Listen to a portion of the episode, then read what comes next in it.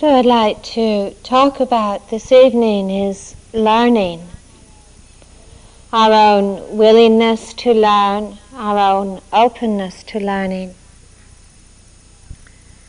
People come to retreats for a variety of different reasons.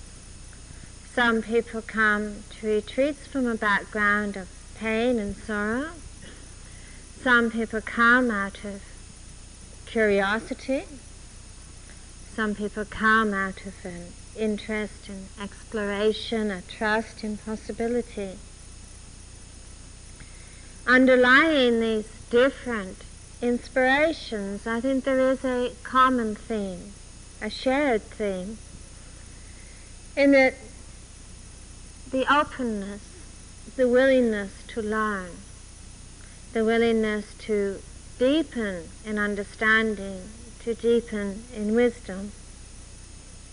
And the learning that we're concerned about on retreats is not learning some new kind of philosophy or belief system. We're not interested in accumulating a, a whole load of new intellectual information. But really the kind of learning that we talk about in meditation is qualitatively different, opening to a different way of learning and seeing. We're here to learn about ourselves, to learn about the way that we see and hold ourselves, and to understand the way in which we see and hold the world around us. Here to explore and to learn what it might mean to live without fear and without alienation. What it really does mean to live with openness and with spaciousness and balance. And to explore too, through the practice, a very different way of learning a way of learning which is not filtered through our ideas, our opinions, and our conclusions, but a way of learning that is really rooted in seeing very directly, very immediately, and very intuitively, and through the immediacy of this seeing, really to discover a different dimension of learning a quality of learning that has a profound impact, a quality of learning that really can bring about transformation, that will teach us how to let go, how to open, how to deepen, how to live with wisdom, how to live with compassion. This willingness to learn, this yearning for understanding, is often the intention that brings us to retreats. And yet it does seem apparent many times that it's really not so easy to find the receptivity and to find the openness that seems to be required for direct, for very immediate seeing it does seem that a certain calmness of being, a certain stillness of mind is really needed for us to be able to connect in a very immediate way on a moment-to-moment level. And what we encounter when we begin a retreat, and actually often far into a retreat, is our mind seemingly unfortunate and seemingly bottomless capacity to introduce an endless stream of conclusions and judgments and opinions into almost every perception. And all of these conclusions and opinions and judgments we cannot help but hear. What they do is they tell us about the world, or rather they tell us what we think about the world, what we think about other people, and what we think about ourselves in endless detail.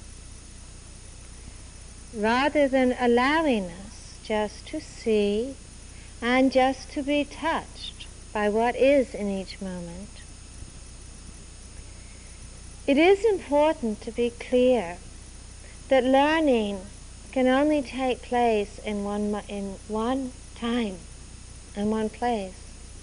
And that place and time, of course, is now.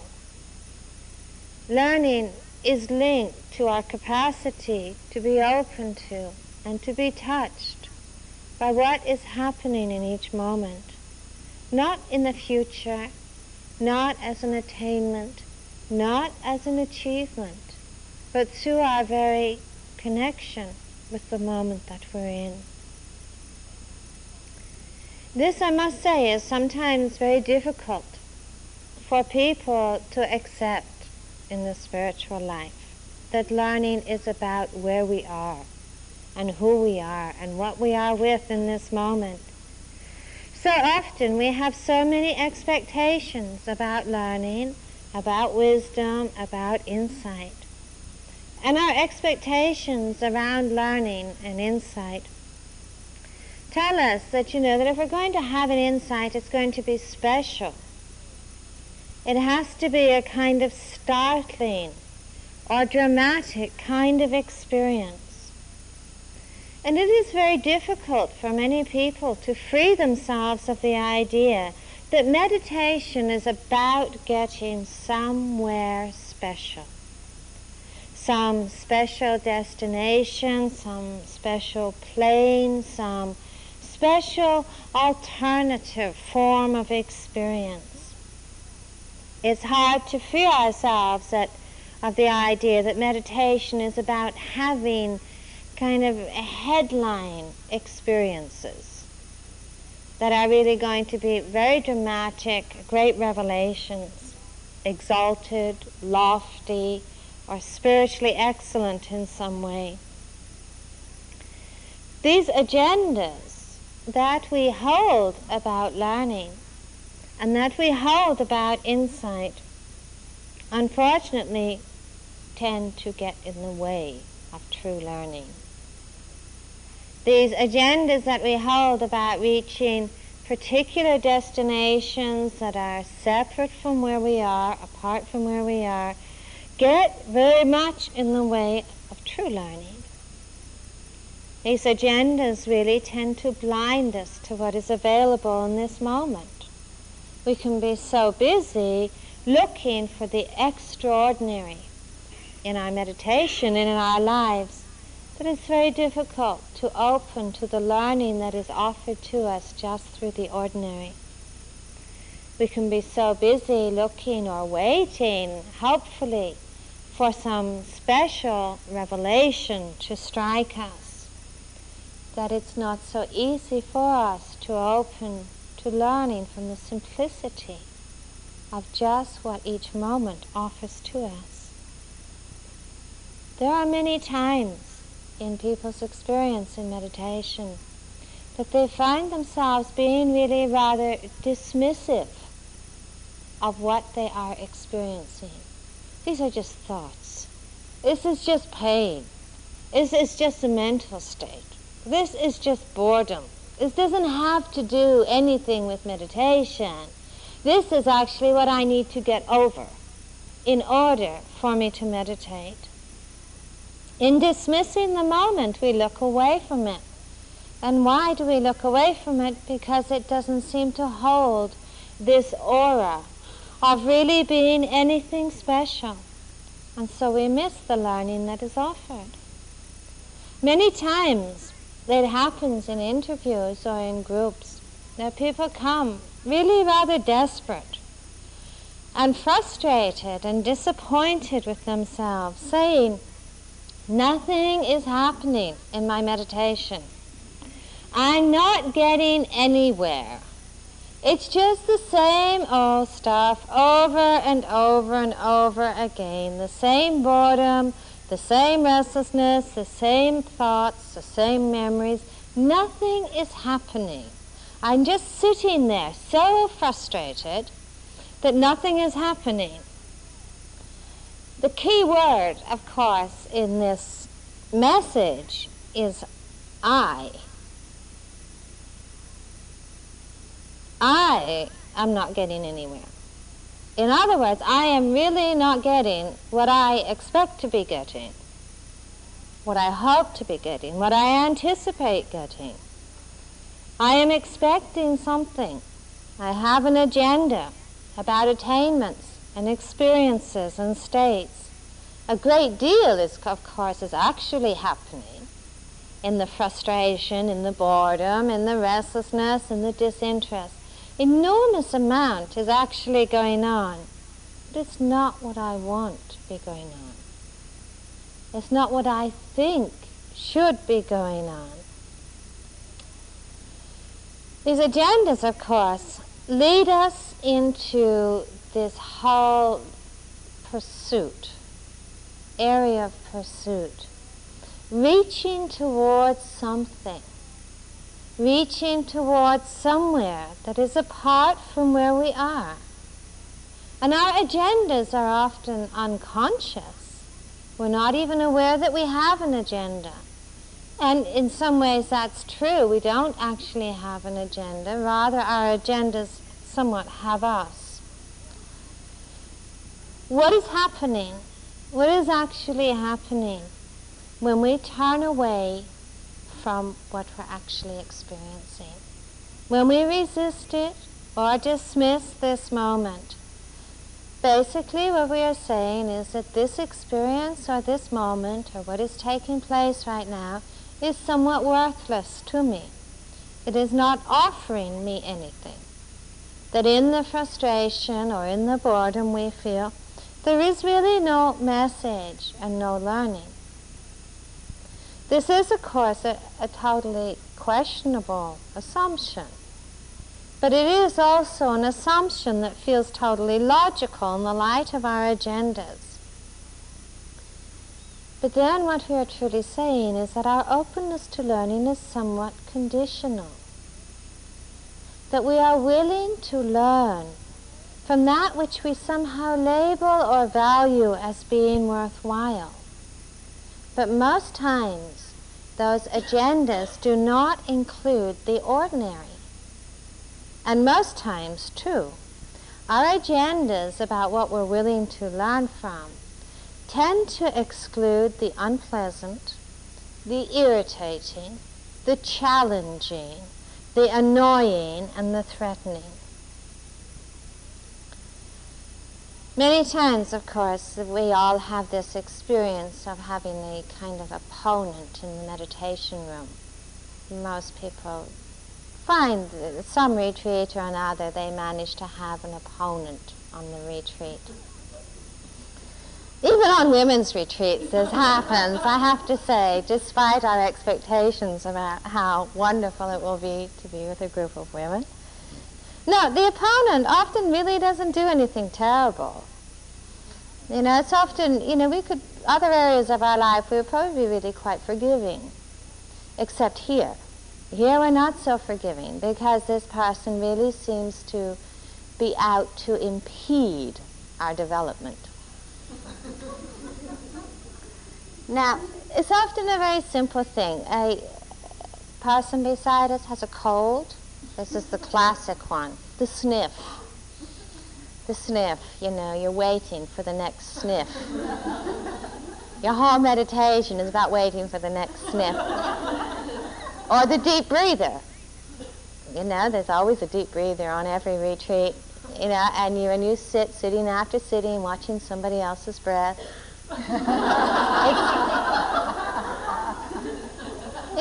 there's, there's those.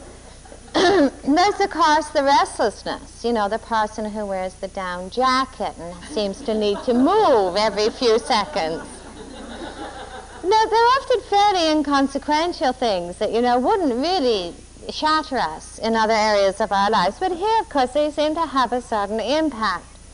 Now, our first response, of course, to our opponent tends to be, you know, somewhat compassionate you know, we're really sorry this person has this cold, you know, we're sorry they're suffering, and, you know, we feel really badly, you know, maybe this person has asthma, that's why they need to breathe so deeply, you know, and we really feel sorry for this person's knees that seem to make them want to twitch and shift around constantly. And we do usually, I mean, in all honesty, manage, you know, some hours, often even, a few hours of, of compassion and generosity and understanding. But it seems to have a very short life on a retreat, actually, our compassion. And very quickly, it's amazing how our compassion seems to be swallowed by a whole range of other reactions. Annoyance, anger, irritation, you know, writing notes, the teachers take care of it, you know, somebody's got to fix this person, I can't, you know. But the bottom line, of course, the bottom line in all of these reactions that are going on is this feeling that I can't meditate. I can't possibly be present in the face of this adversary this is too much. This is stopping me from meditating. It is stopping me from deepening, for crying out loud. You know, it's just stopping me from learning, having to sit near this person. Of course, we do this not only with others, we have our own opponents too. You know, when you hear the, you know, the chatter and the judgments or the, the dullness or the restlessness, again, that that, you know, after a few token hours of patience, um, there again comes this feeling, you know, that I'm waiting for my retreat to start. And it's going to start, of course, when this has stopped. This is conditional, the start of my retreat. That again, this bombardment is stopping me from learning. And these experiences are really common on a retreat. They are also, I feel, very revealing. Where on earth do we think that learning and understanding actually lies? Where do we think it lies? Apart from our reactions, apart from the impressions that the moment brings to us and our responses to them where do we actually think that we are going to have the opportunity to explore what it means to let go, what it means to open our hearts, what it means to welcome, what it means to deepen in generosity, apart from these moments that actually challenge us? It is not helpful to in any way judge our reactions or judge our lack of compassion I think it is really helpful for us to see that it is the very ordinary grist of life that offers us the opportunity to learn and to let go, to learn new dimensions of humility, new dimensions of forgiveness, new dimensions of compassion. I'd like to read you a, or tell you a short story about Gurdjieff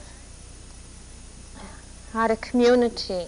A spiritual teacher I had a community in France. And there was one old man who lived in the community who was a personification of the qualities of anger, ill will. He was irritable, he was messy, he fought with everyone, and of course he was unwilling, unwilling to clean up or help at all. No one got along with him. And finally, after many frustrating months of trying to stay with the group, the old man decided to leave for Paris. Gurdjieff followed him and tried to convince him to return, but it had been too hard, and the man said no. At last, Gurdjieff offered the man a very big monthly stipend if he returned. Now, how could he refuse? When he returned, of course, everybody else in the community was horrified. And on hearing that he was being paid while they were being charged a great deal to be there, the community was up in arms. And Gurdjieff called them together. And after hearing their complaints, he explained, This man is like yeast for bread, he said. Without him here, how would you, you would, without him here, you would never really learn about anger about irritability, about patience, and about compassion. And that's why you pay me and I hire him.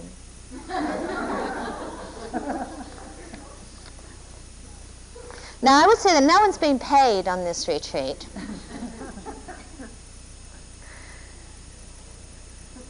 we don't know, we don't actually know who or where our teachers are actually going to come from until we are really willing to set aside our own agendas about learning, until we're willing to set aside our own attachment to the special and to pursue learning according to our expectations.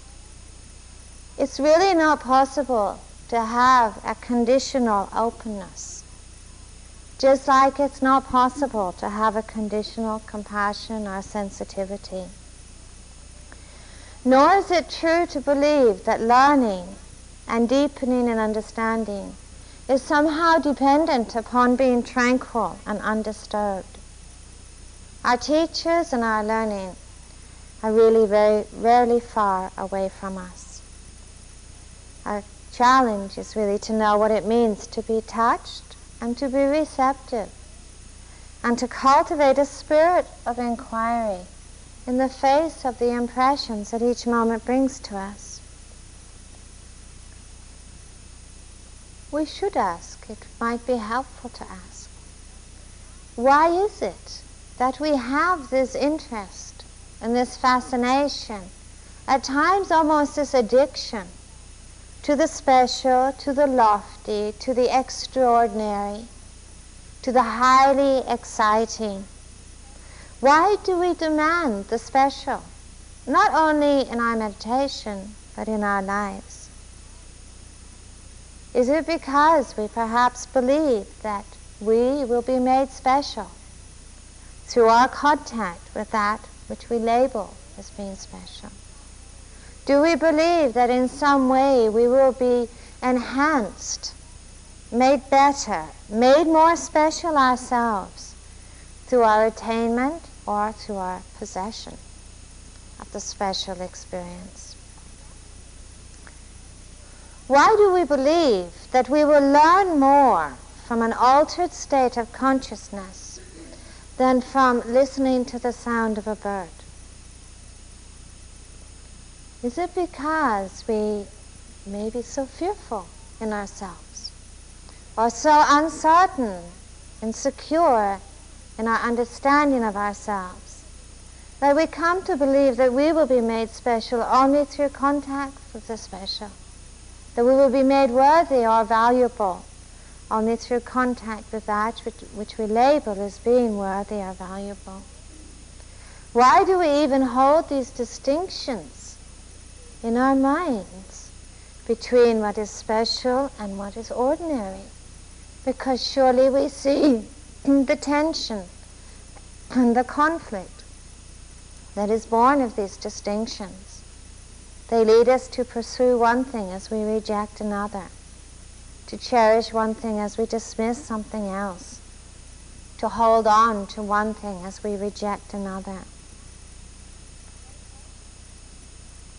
Meditation is really not about achieving anything special at all nor is it a denial of the ordinary. Rather, I feel this whole practice is learning how to see the ordinary in the special and how to see the special in the ordinary. That in some ways this camp brings a genuine sensitivity, a way which teaches us how to totally embrace each moment with a consciousness which makes and which fosters no divisions and no separations. Then we begin to understand about transformation. Then we begin to understand the way of transformation, the process and the vehicle of transformation. That the way of transformation has not to do with the objects that we're in contact with, whether they're objects in the world or whether they're things within ourselves the way of transformation has to do with our relationship to them. We, I think, is so easily seduced by the world of objects. So easily seduced into having these conclusions and beliefs that lead us to think that our well-being, that our happiness, that our clarity and freedom is somehow dependent upon the contents of our experience or the quality of objects that we are in contact with. How many times we have these thoughts that if I had less of one thing and more of another, then I would be happy. Then I would be clear. Then I would be content. If I had less boredom and more interest. If I had less thoughts and more silence. If I had less past and more present, then I would be happy. I think if I had less resentment and more compassion, a different mind, a different personality, a different life, a different relationship. The shopping of our minds that we seduced into believing that their totals add up to happiness and well-being and contentment. This is not meditation. This is redecoration. this is manipulation. It is the desire to control. It is also delusion. It is the movement of craving and the movement of aversion, of becoming, of, of attainment. It's a movement that is propelled by conclusions. The transformation of consciousness is not reliant upon the contents of our minds. Transformation of consciousness is not dependent upon the number or the quality of objects we are in contact with. It is not linked to how mundane or how special those objects are. The transformation of consciousness is not to do with where we are. It is to do with how we are with where we are. How much in every moment can we let go of greed and resistance? How much in every moment can we let go of holding and avoidance? How much in every moment can we open, can we embrace with spaciousness just what is? How much in every moment can we bring equanimity and compassion to being present? This is wisdom. This is what, from what right action is born. As long as we see ourselves or see the world through the filter of our conditioning, of our conclusions, of our likes and our dislikes, we are living in a way in which we are endlessly creating opponents. And as long as we live in a way in which we're endlessly creating opponents, then we are also always bound to aversion, to avoidance, and to flight. How can we be touched by the extraordinary possibilities of this moment when our minds are full of conclusions? How can we be touched by the goodness of our own hearts, the goodness of others, if we are contracted around demands and expectations? How can we be touched by simplicity if we are so filled with the complexity of our shoulds? There's a Nasruddin story about an apple. Nasruddin had barely finished his discourse when one of the scoffers in the crowd said to him, Instead of spinning spiritual theories, why don't you show us something really practical? poor Nasruddin was puzzled. What kind of practical thing would you want me to show you? he asked. Rather pleased that he'd mortified the mullah and was making an impression on the crowd, the scoffer said, For instance, show us an apple from the Garden of Paradise. Nasruddin immediately picked up an apple and handed it to the man. But the apple, this apple's bad on one side, said the man. Surely a heavenly apple would be perfect. A celestial apple would indeed be perfect, said the mullah.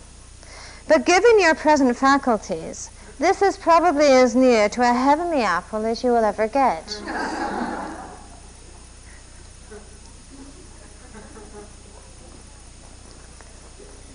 we, of course, can carry with us so many conclusions. And what are our conclusions and our judgments and our opinions? But really a replay of the stories of the past over and over again. Do they help us?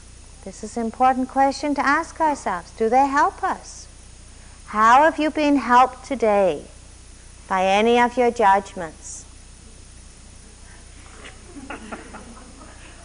any of your conclusions? They done great things for you today?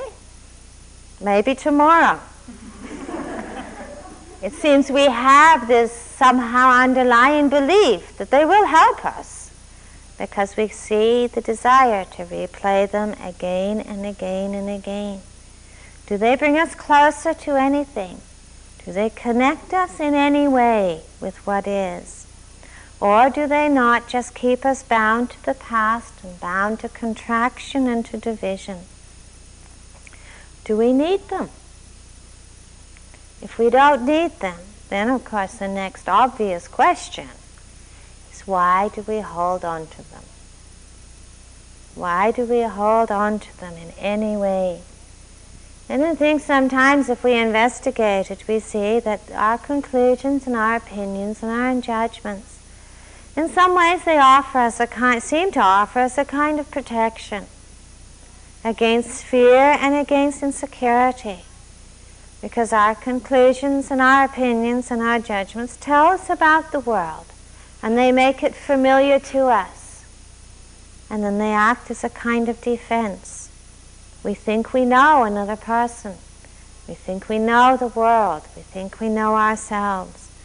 We know what our judgments are about them. Sometimes, too, it is, seems easier to know things through our conclusions and our judgments than to truly question, inquire, and explore. But we must see that in that we do sacrifice a certain depth. We seem to accept a super, certain superficiality. We accept our conclusions to be true and they become our reality. I have another short story about an old man. Another old man. I have so many old men tonight.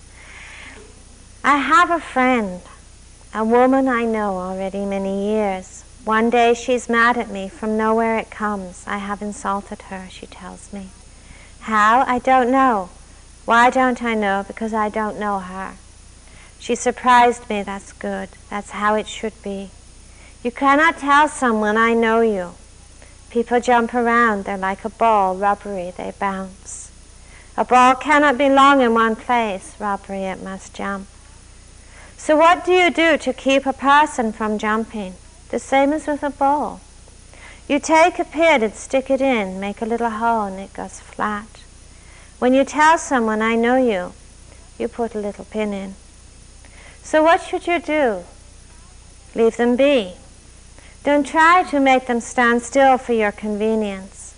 You don't ever know them. Let people surprise you. This likewise you could do concerning yourself.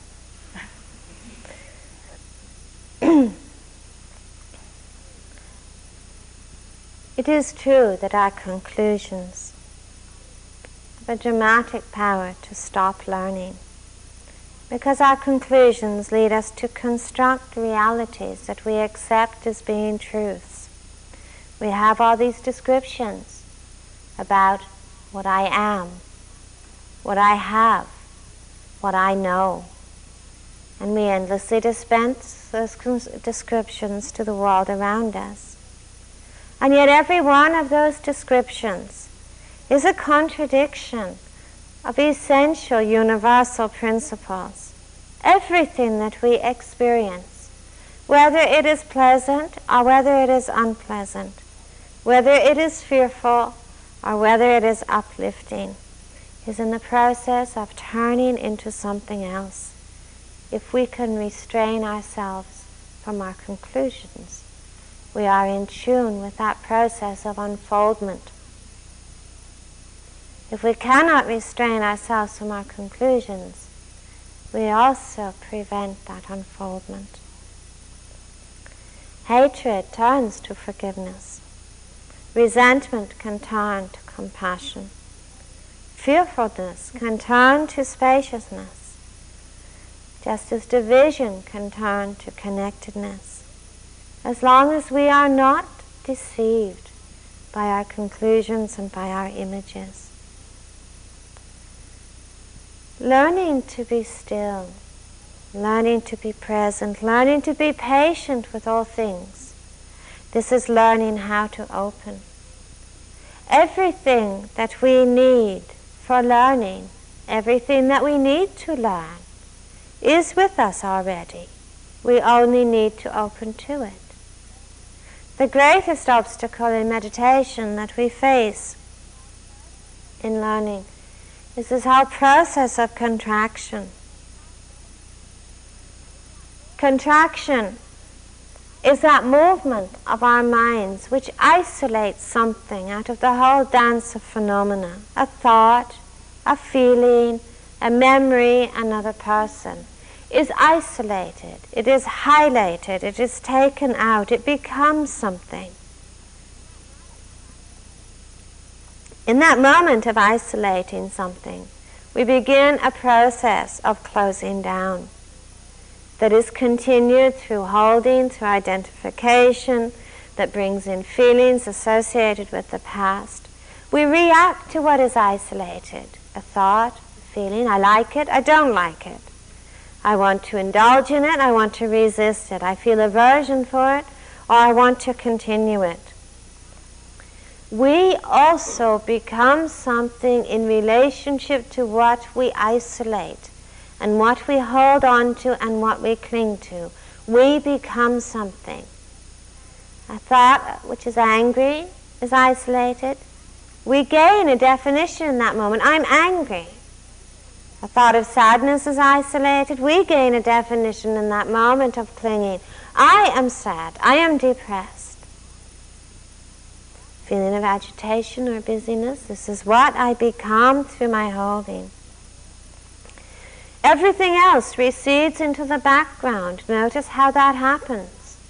When you isolate something and hold on to it, everything around you in this moment becomes very vague it recedes into the background because the consciousness contracts around what is being isolated. When the consciousness contracts around what is being isolated, it loses that expansiveness, that spaciousness, that sense of embracing and accommodating. And in that process of contraction, we so very often stop learning because we create a conclusion and a definition and an image and too often a reality. We are not powerless in the face of that contraction. This whole practice is about expansiveness, spaciousness, learning to accommodate. We are not powerless in the face of that contraction. It may be a long, deeply ingrained habit, but it is not a long process of transformation. We need to learn how to open into it, how to be patient and fearless, how to stay with it, to deeply willing to listen well to that whole process of contraction. That listening in itself is opening, to be aware of where we close down around things. That awareness in itself is opening. It teaches us how to let go, how to let go, how to open, how to be expansive. These are not areas of expertise that take many, many years of practice. They have to do with our willingness to learn and to listen to just one moment at a time. Our willingness to let go, to open, to be present just with what is, without aversion, without resistance, without prejudice.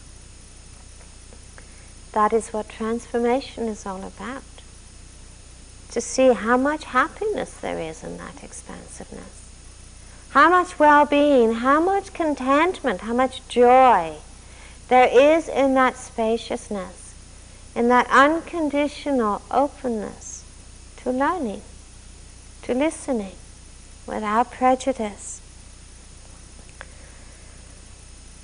One last thing I would like to read you.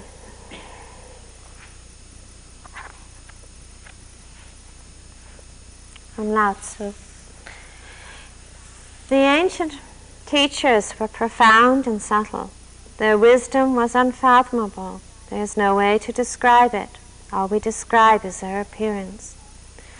They were careful as someone crossing an iced over stream, alert as a warrior in enemy territory, courteous as a guest, fluid as melting ice, shapeable as a block of wood, receptive as a valley, and clear as a glass of water. Do you have the patience to wait till your mud settles and the water is clear? Can you remain unmoving till the right action arises by itself?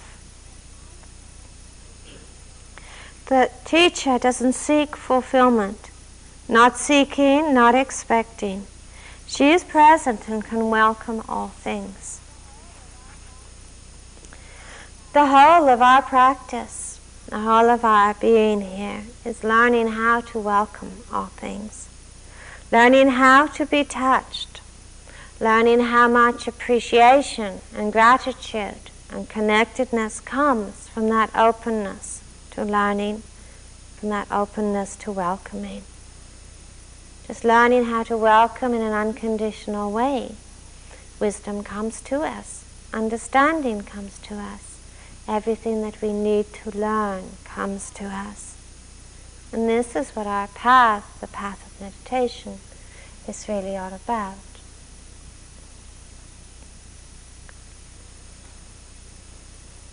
May all beings live with receptivity. May all beings live with openness. May all beings live with awareness.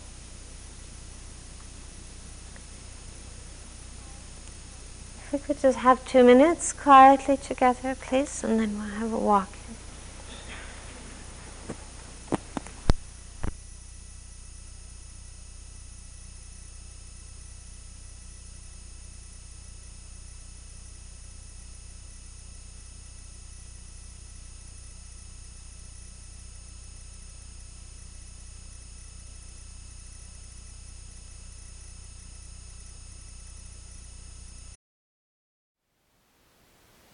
Thank you for listening. To learn how you can support the teachers and Dharma Seed, please visit dharmaseed.org slash donate.